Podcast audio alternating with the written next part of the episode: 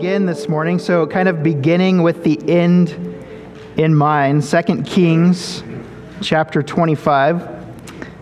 Continuing this series, last week we looked at First Kings, and I said it's uh, really one book in the Hebrew Scriptures, but we have it divided into two halves here, First Kings and Second Kings. So we'll be in Second Kings, the second part here this morning.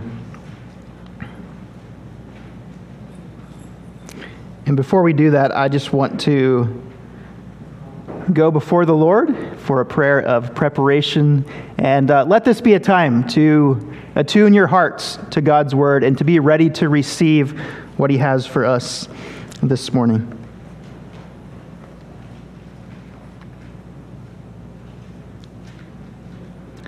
Heavenly Father, we know that your word is perfect, your word is sure, it never returns void, just as the rain comes down from the heavens and waters the earth and causes things to grow, so it is with your word.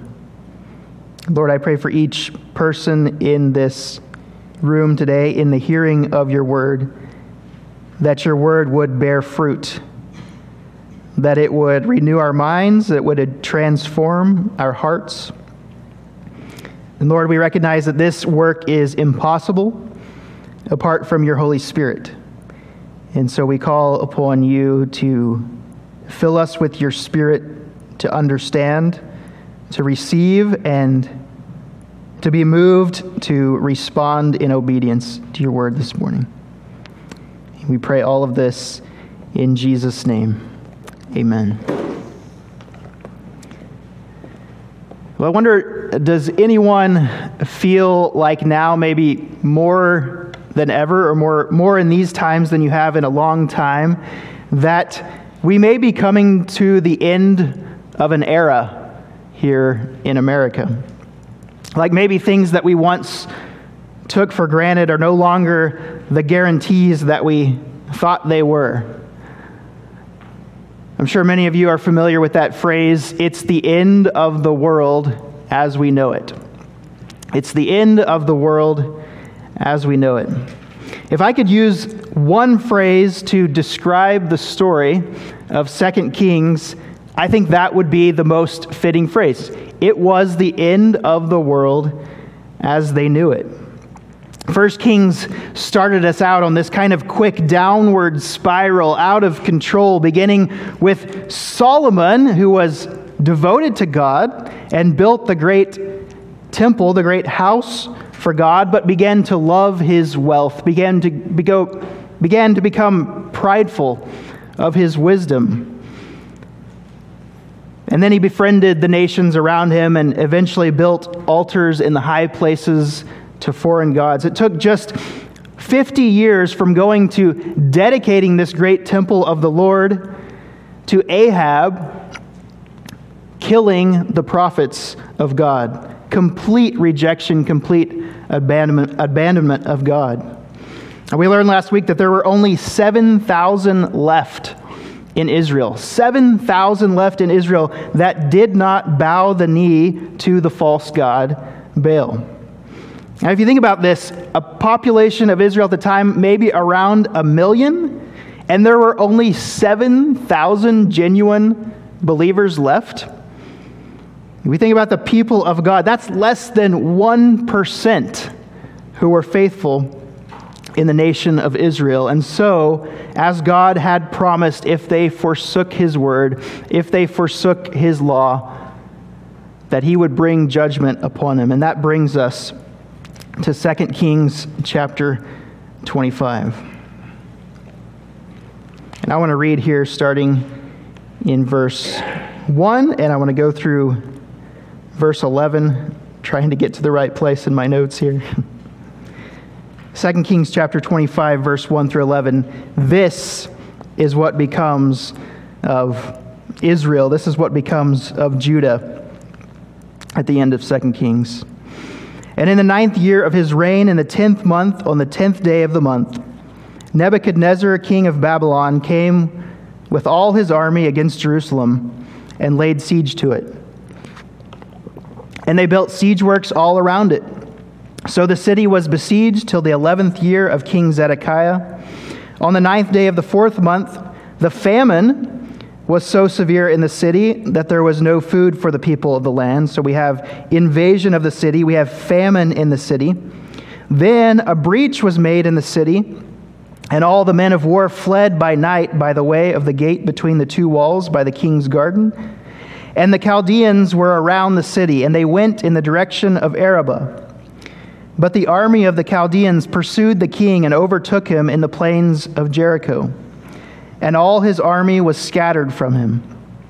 Then they captured the king, and they brought him up to the king of Babylon at Riblah, and they passed sentence on him. They slaughtered the sons of Zedekiah before his eyes, and put out the eyes of Zedekiah, and bound him in chains, and took him to Babylon. City is invaded king is deported, his sons are killed. In the fifth month, on the seventh day of the month, that was the 19th year of King Nebuchadnezzar, king of Babylon, Nebuzaradan, the captain of the bodyguard, a servant of the king of Babylon, came to Jerusalem, and he burned the house of the Lord.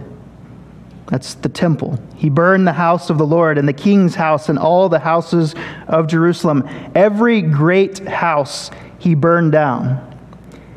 And all the army of the Chaldeans who were with the captain of the guard broke down the walls around Jerusalem, and the rest of the people who were left in the city, and the deserters who had deserted to the king of Babylon, together with the rest of the multitude, Nebuzaradan, the captain of the guard, carried in to exile.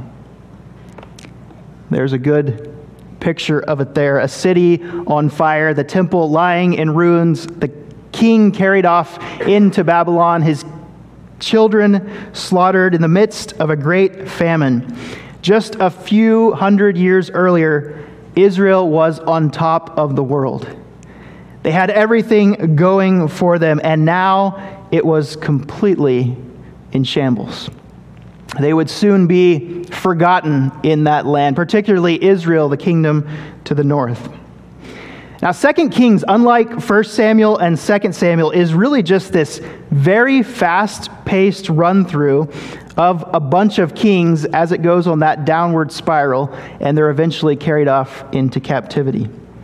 First Samuel was kind of all about Saul and a little bit about David coming up. Second Samuel was mostly about David. Half of First Kings was pretty much about Solomon. Second half of Kings is a lot about Ahab and Elijah. Second Kings, however, covers 29 kings. It spans about 300 years. It also includes the ministry of Elijah's successor, Elisha, who was given a double portion of the Holy Spirit and performed many miracles, providing for a widow who had nothing, raising a son from the dead, healing a commander of leprosy. It also includes accounts about the prophet Isaiah. Isaiah, as in like the Isaiah, for whom we have a whole book named after. But if we were to like examine every single one of those stories and every one of those kings, we would be here all day. And I can assure you this will be a much shorter sermon than the one last week. But instead of individual main characters in First Kings, I would say that the main characters of Second King are really whole nations. So if you can picture this, the main characters of Second Kings would be the two kingdoms, the divided kingdoms of Israel, Israel to the north, Judah to the south. The other main character would be Assyria. If you want to go to that next slide here, Sammy. Assyria to the northeast. And then the other main character would be Babylon. Those were the two countries that invaded Israel and Judah and displaced them from the promised land. And Second Kings, it continues to describe for us the internal division of Israel. It tells us how Assyria invaded and displaced the northern kingdom of Israel, and how Babylon eventually invaded Judah, and as we just looked at, carried them off into Babylon, burned the whole city of Jerusalem down. And the book ends with Judah, the remaining people of Israel, being carried away as their city lies in ruins, exactly as God said it would happen if they forsook his word. And I want you to see the parallel to the Garden of Eden is very vivid here. What happened in the Garden of Eden?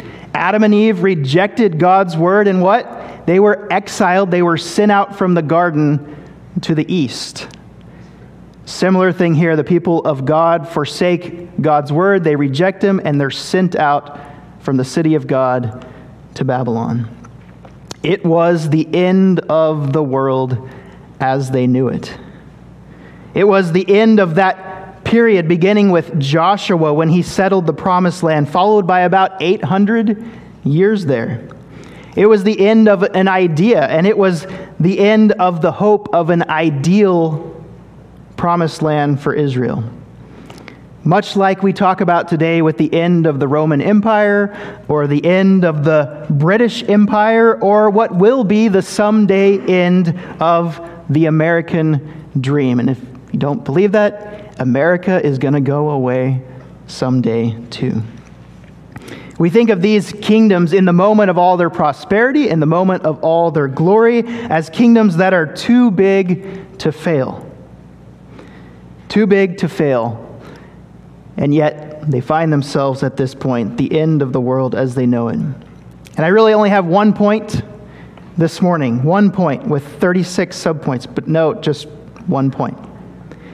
When it feels like the end of the world as you know it when it feels like the end of the world as you know it, rejoice and let it be an opportunity to hold fast to an everlasting God.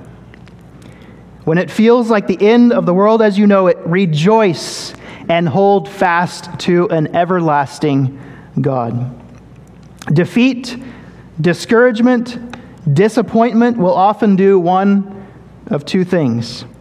Either it will lead us to despair and retreat and to give up hope altogether, or it will lead us to let go of what it was that we were holding on to and grab on to something that is far more sure. When it feels like the end of the world, rejoice and hold on, hold fast to the everlasting God. I would say that in my time, my lifetime of Yes, just 38 years. I know it hasn't been a long life, but in my 38 years, I really feel like this is un- as unstable as I've ever felt our nation to be.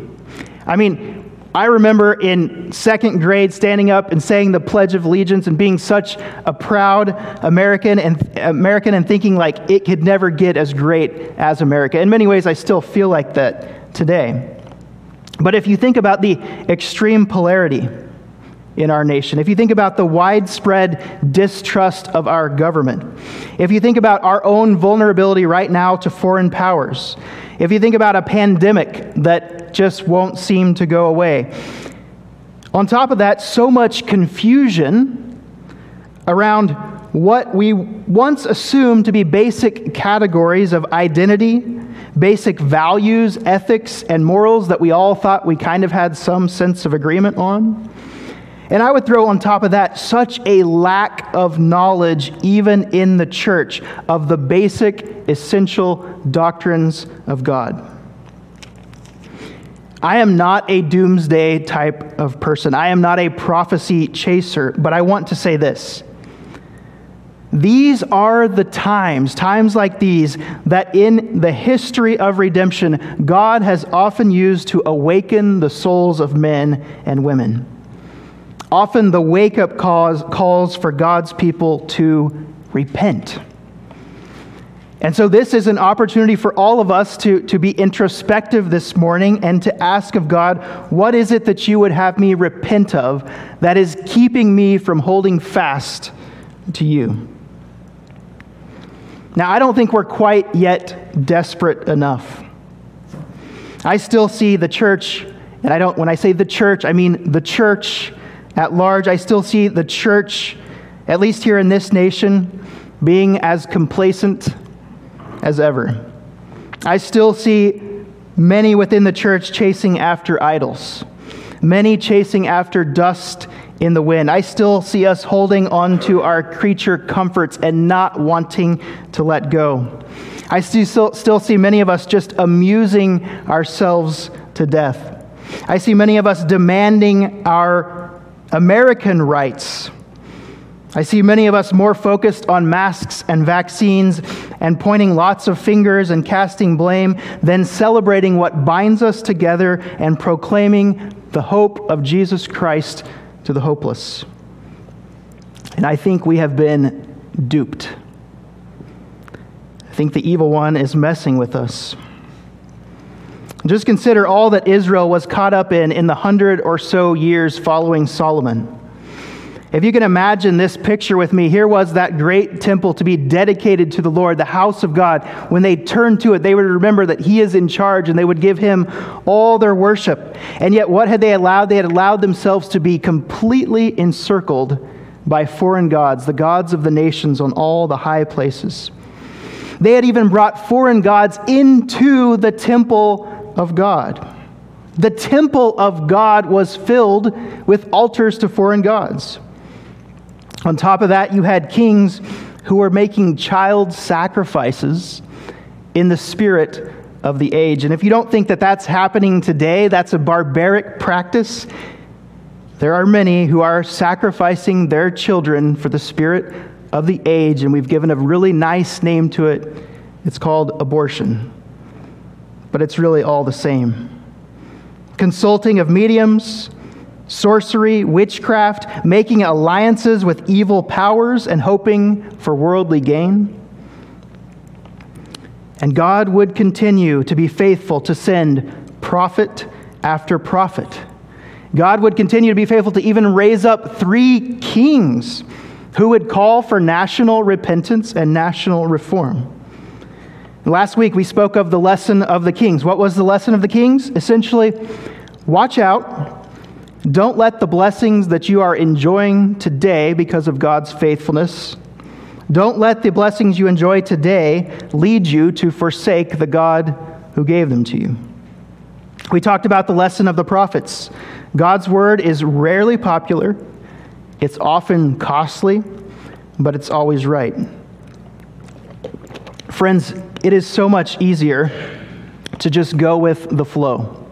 It is so much easier to just swim in the currents of this culture, in the currents of this world. It is really, really, really hard to follow God's word when it is being so opposed by the world around us. I pointed this out last week, but we have about 60 brothers and sisters who are sitting here today who essentially are confessing we believe the same things. We want to follow after Jesus. We want to follow his word. There are probably at least, I would imagine, 50,000 in the city of Omaha.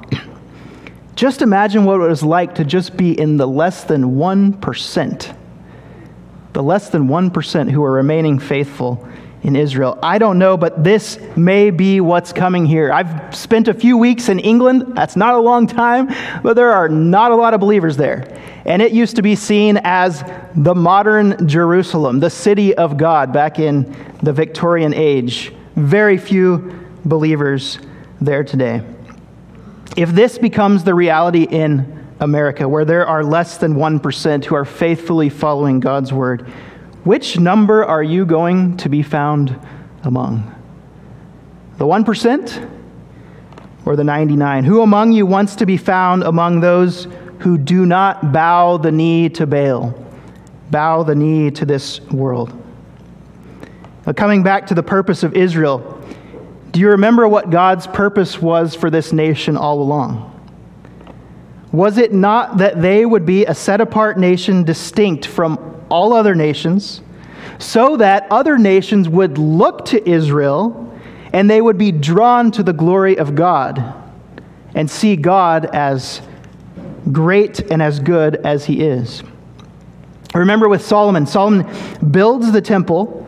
He wholly dedicates it to the worship of the one true God, Yahweh. God makes him the wisest king to ever live. And the queen of Sheba comes to visit, and she says, Praise be to the Lord your God who has delighted in you and placed you on the throne of Israel. Because of the Lord's eternal love for Israel, he has made you king to maintain justice and righteousness. that was how it was intended to be.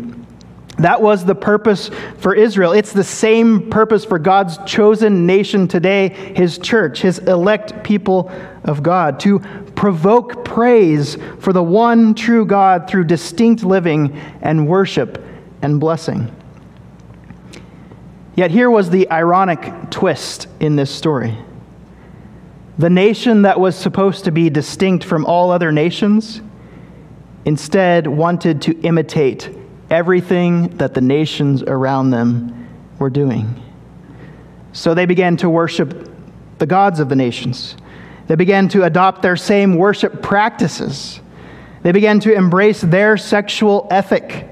They began to exalt kings. They began to acquire large militaries, and so on, and so on, and so on. And when God pronounces his judgment in 2 Kings chapter 17, it says that they sinned against God who brought them out of Egypt. He brought them away from the nations, out of Egypt. He, they sinned against God and they feared other gods. And it says they walked in the customs of the nations whom the Lord drove out. They went after false idols and they followed the nations. Now, think about this for a second. If you consider God's judgment upon Israel, as it's stated here in 2 Kings 17, and as later came at the end of 2 Kings with Judah. Israel being conquered by Assyria and displaced, Judah being conquered by Babylon and deported, wasn't it really just a matter of letting them get the full experience of what they were already seeking? You see, they wanted to be so much like other nations, so God let them become so much like other nations that they just got enfolded in. They lost their identity altogether. They forfeited everything they were supposed to be about, and they became subject to the edicts of other kings who cared nothing for the God of Israel. Do you realize, brother or sister, how conformed to the world you may be right now. Kind of like the famous frog in the boiling water, whether that experiment is true or not, the lesson is the same. Will you get out before you start boiling? Now, I do want to focus on one king in particular in the book of Second Kings that I think gives us courageous inspiration and motivation to repent in the midst of times like these. One who highlights for us what is the catalyst for repentance, and one who offers us a picture of what it looks like when we act on it and we repent. There are three kings in this book who are committed to really leading Israel back to the Lord, really leading a nation uh, in a national program of repentance. There was Joash, there was Hezekiah, and there was Josiah. And I want to talk about Josiah for just a little bit this morning. If you turn to 2 Kings chapter 22, 2 Kings 22 and verse 11, just to kind of set the scene here. Josiah is following a very evil king, the king Manasseh. The temple is in complete disrepair.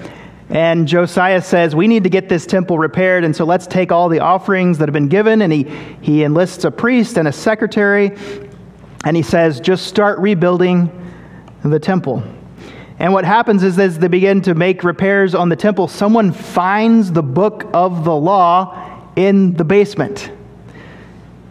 And the way it's told, it's almost like they hadn't been reading this or they didn't know anything about it for hundreds of years. That's how bad things had gotten. Like, we found this book. We should read it and see what God says. Granted, this was the book that he said, never let it depart from your mouth, never let it depart from your heart, meditate on it day and night. And they're like, we found the book. And so they read it in the presence of King Josiah. And it says here in verse 11, when the king heard the words of the book of the law, he tore his clothes. He was so cut to the heart. He tore his clothes.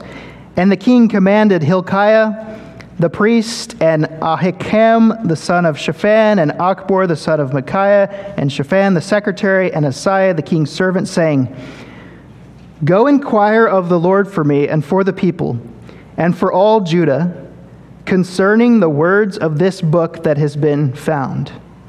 In other words, I want to know exactly what it says and what it requires of us. He says, For great is the wrath of the Lord that is kindled against us, because our fathers have not obeyed the words of this book to do, not just here, but to do according to all that is written concerning us. So Josiah is immediately cut to the heart, and he says, We have to get back to obeying the word of God. And so, what does he do? He goes on an idol removal campaign and just begins cleaning house all over the land, destroying these false altars that were built to foreign gods, removing them from the temple, restoring the purity of that place. Basically, a reversal of 500 years of apostasy and syncretism within Israel. All because they found the book of the law and decided to respond in obedience. You see, the Word did all the work. The Word did all the work. And I hope one theme that you have noticed again and again as we've been going through this series, whether it was with Joshua or with David or with Solomon at the very beginning, whenever these great times of returning to the Lord and experiencing his blessing would come, they always began, every single time, they always began with a renewed desire to take God at his word. Look at 2 Kings chapter 23, verse 24. Moreover, Josiah put away the mediums and the necromancers, and the household gods and the idols and all the abominations that were seen in the land of Judah and Jerusalem, that he might establish the words of the law that were written in the book that Hilkiah the priest found in the house of the Lord. Before him there was no king like him who turned to the Lord with all his heart and with all his soul and with all his might, according to the law, all the law of Moses nor did any like him arise after him. Brothers and sisters, the safest place that you can ever be, when the world feels like it's falling apart all around you, the safest place that any of us can ever be, when the world is not falling apart all around us, the most secure we can ever be is when we are taking God at His word. That's the safest place you could possibly be in this world, whether things are going perfect for you or whether things are going horribly. The safest place you can be is taking God at His word. And even if the whole world should turn its back on God, your loved ones, your closest friends, people that you go to church with, it won't change a single thing about God's word. God's word will still endure forever. And if you love his word, it will be life for you. Now here's the thing as much as as much of a high as Josiah's reign is in this story, what do you think happens next? If you've been following this story for the last few months, I think you know, you can probably predict what's about to happen next. In chapter 23, verse 31, it says, after Josiah dies, his, his servants carried him dead in a chariot from Megiddo and brought him to Jerusalem and buried him in his own tomb. And the people of the land took Jehoahaz, the son of Josiah, and anointed him and made him king in his father's place. Jehoahaz was 23 years old when he began to reign, and he reigned three months in Jerusalem. 32 says, And he did what was evil in the sight of the Lord, according to all that his fathers had done. If you look in verse 36, a new king, Jehoiakim, was 25 years old when he began to reign, and he reigned 11 years in Jerusalem. 37, and he did what was evil in the sight of the Lord, according to all that his fathers had done. Imagine those that lived through that time of Josiah and the national repentance of Israel and those who were found faithful, and then Josiah dies. And maybe they're expecting the blessings of God to come because of that repentance, and yet all they get is kings who turn their hearts from the Lord and more suffering, more suffering, till at last they're carried away by a foreign nation. Friends, it may be that in our lifetime we experience a measure of suffering. It may be because of God's judgment for the sins of our fathers. It may be because of God's judgment for our own sins. It may come through persecution for being faithful to God. Remember, the scriptures tell us in Romans 8 we will be glorified with Christ provided that we suffer with him. There is no guarantee that our repentance will secure for us worldly peace and worldly comfort. Often it's quite the opposite. Remember, there were 7,000, only 7,000 in Israel during the reign of Ahab. There were hundreds of prophets who were killed because they stood faithful to God. As I mentioned earlier, this is happening right now to thousands of Christians in Afghanistan. For a few, few years at least, there was some measure of freedom to be able to gather without the prospect of being murdered. But this past week, whatever little measure of freedom they did have, that all was taken away. And this morning, many of them gathered in secret, knowing full well this could be the last time that they would ever, ever gather on this earth as God's people. But even that has to be okay for the Christian whose eyes are fixed on the eternal. I saw this Facebook post this week that read like this it said, Many Afghan Christians will die this week because they chose to worship. Many American Christians chose not to worship because something else was more important. Now, I don't know about you, I'm actually less moved by guilt and conviction that a post like this is meant to bring to me, maybe personally. Obviously, I'm here every Sunday, I kind of have to be. But what is far more moving and far more convicting for me as a pastor is knowing that Afghan Christians will gather today because they feel as though they can do nothing else. Because worshiping the King of Kings and the Lord of Lords is the essential balm for their tired, fearful, and uncertain souls. And we trample on it we trample all over those Afghan Christians by saying we don't care.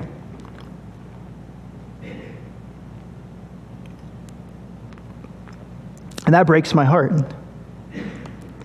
They gather because when death is so imminent, it becomes clear that gathering with brothers and sisters before the throne of Jesus Christ, which is our eternal, joyful privilege too, is both a necessity for them and a pleasure superior to any other that this world could possibly give.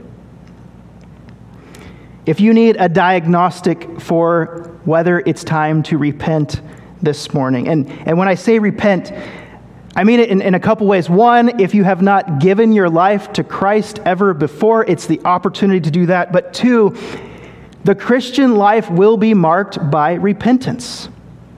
And so, if you're happy walking away from God because of something you did 20 years ago that means you got a ticket into heaven, you may not be a Christian. The Christian life is marked by a continual heart of repentance. So, let me give you a diagnostic. And I applied this to myself in preaching this week, and there was a lot that I needed to repent of. One, is the Word of God essential in your life? And when I say essential, meaning as badly as you feel like you need that next meal or that breath of air, you feel like you can't go a day without the Word of God. Is the Word of God essential to your life? Number two, is gathering with God's people essential? Like I said, Afghan Christians are gathering today because it's the only thing to do. Is gathering with God's people essential, or are you okay just with being absent from the body? And number three, and there's only I'm only giving three. There's I'm sure there's plenty more, but is obedience to God's word, doing God's word, looking at what it says and saying, Am I doing that? Is obedience to God's word essential? Is it a necessity for you? Remember the end of 2 Kings. We read it at the beginning here, chapter 25. They were carried off by a foreign nation that they wanted to be just like. They were so in love with the nations around them, they had so abandoned the God that was supposed to be over them that eventually they had nothing left. They had no city, they had no temple, and they were subjects to other kings. And while this would be the end of the world as Judah and Israel had known it, know also that it was far, far from the end of the story. God would preserve there a faithful remnant. A faithful remnant who would spend their time in exile, in captivity, suffering for the sins of the people. During that time, you would have guys like Daniel and Ezekiel who would prophesy there. You would have Ezra and Nehemiah and Haggai who would eventually return and lead a rebuilding of the city and a turning back to the worship of the Lord in Jerusalem.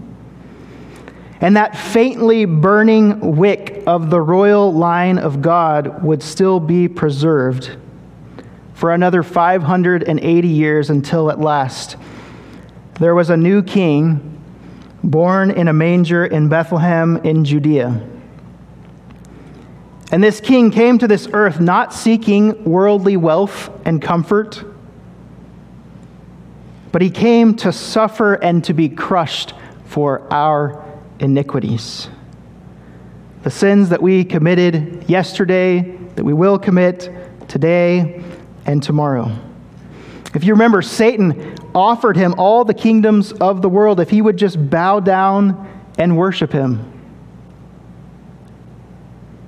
Jesus refused because he had some other plan that was far bigger and far better, far more glory in store for us in store for all of us.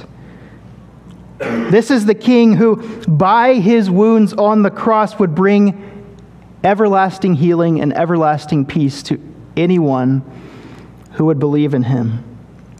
Anyone who would turn from following the world and come to follow Christ. The one who brought peace and reconciliation with God that can still be known today. And he said, My kingdom is not of this world. You can't serve this world and still serve me. It's a clean break. Are you with me or are you with the world? And brothers and sisters, we, we have no control over the maneuvering of political powers in this world. We don't know what's going to happen to America. We can, we can work for change, and we should. We can work for reform, and we can live as salty and lit Christians in the midst of a dark world. But know that it is God alone who holds kings and kingdoms in his hands, and he turns them wherever he wishes, according to his good purposes. And one day, all kingdoms and all societies are going to come to an end, the end of the world as we know it. And what is of utmost importance is not whether this earthly kingdom or that earthly kingdom rises or falls. What is most important is that we are found as faithful citizens of the heavenly kingdom. That we are bound in our obedience and worship to Christ Jesus, our Lord and Savior. Would you say that that is true of you today? When it feels like the world as you know it has ended, may it only be another reminder that this world is not your home.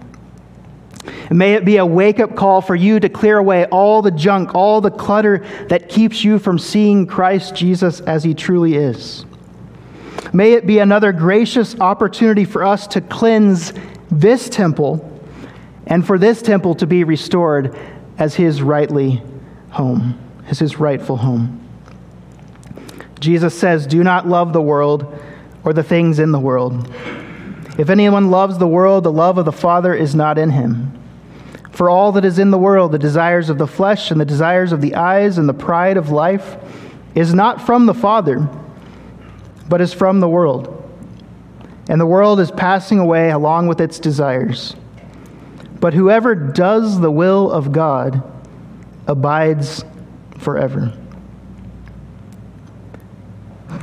So I'm going to pray, as I always do, at the end of the sermon, but before I go to the Lord in prayer, I want us to just sit here for a little bit.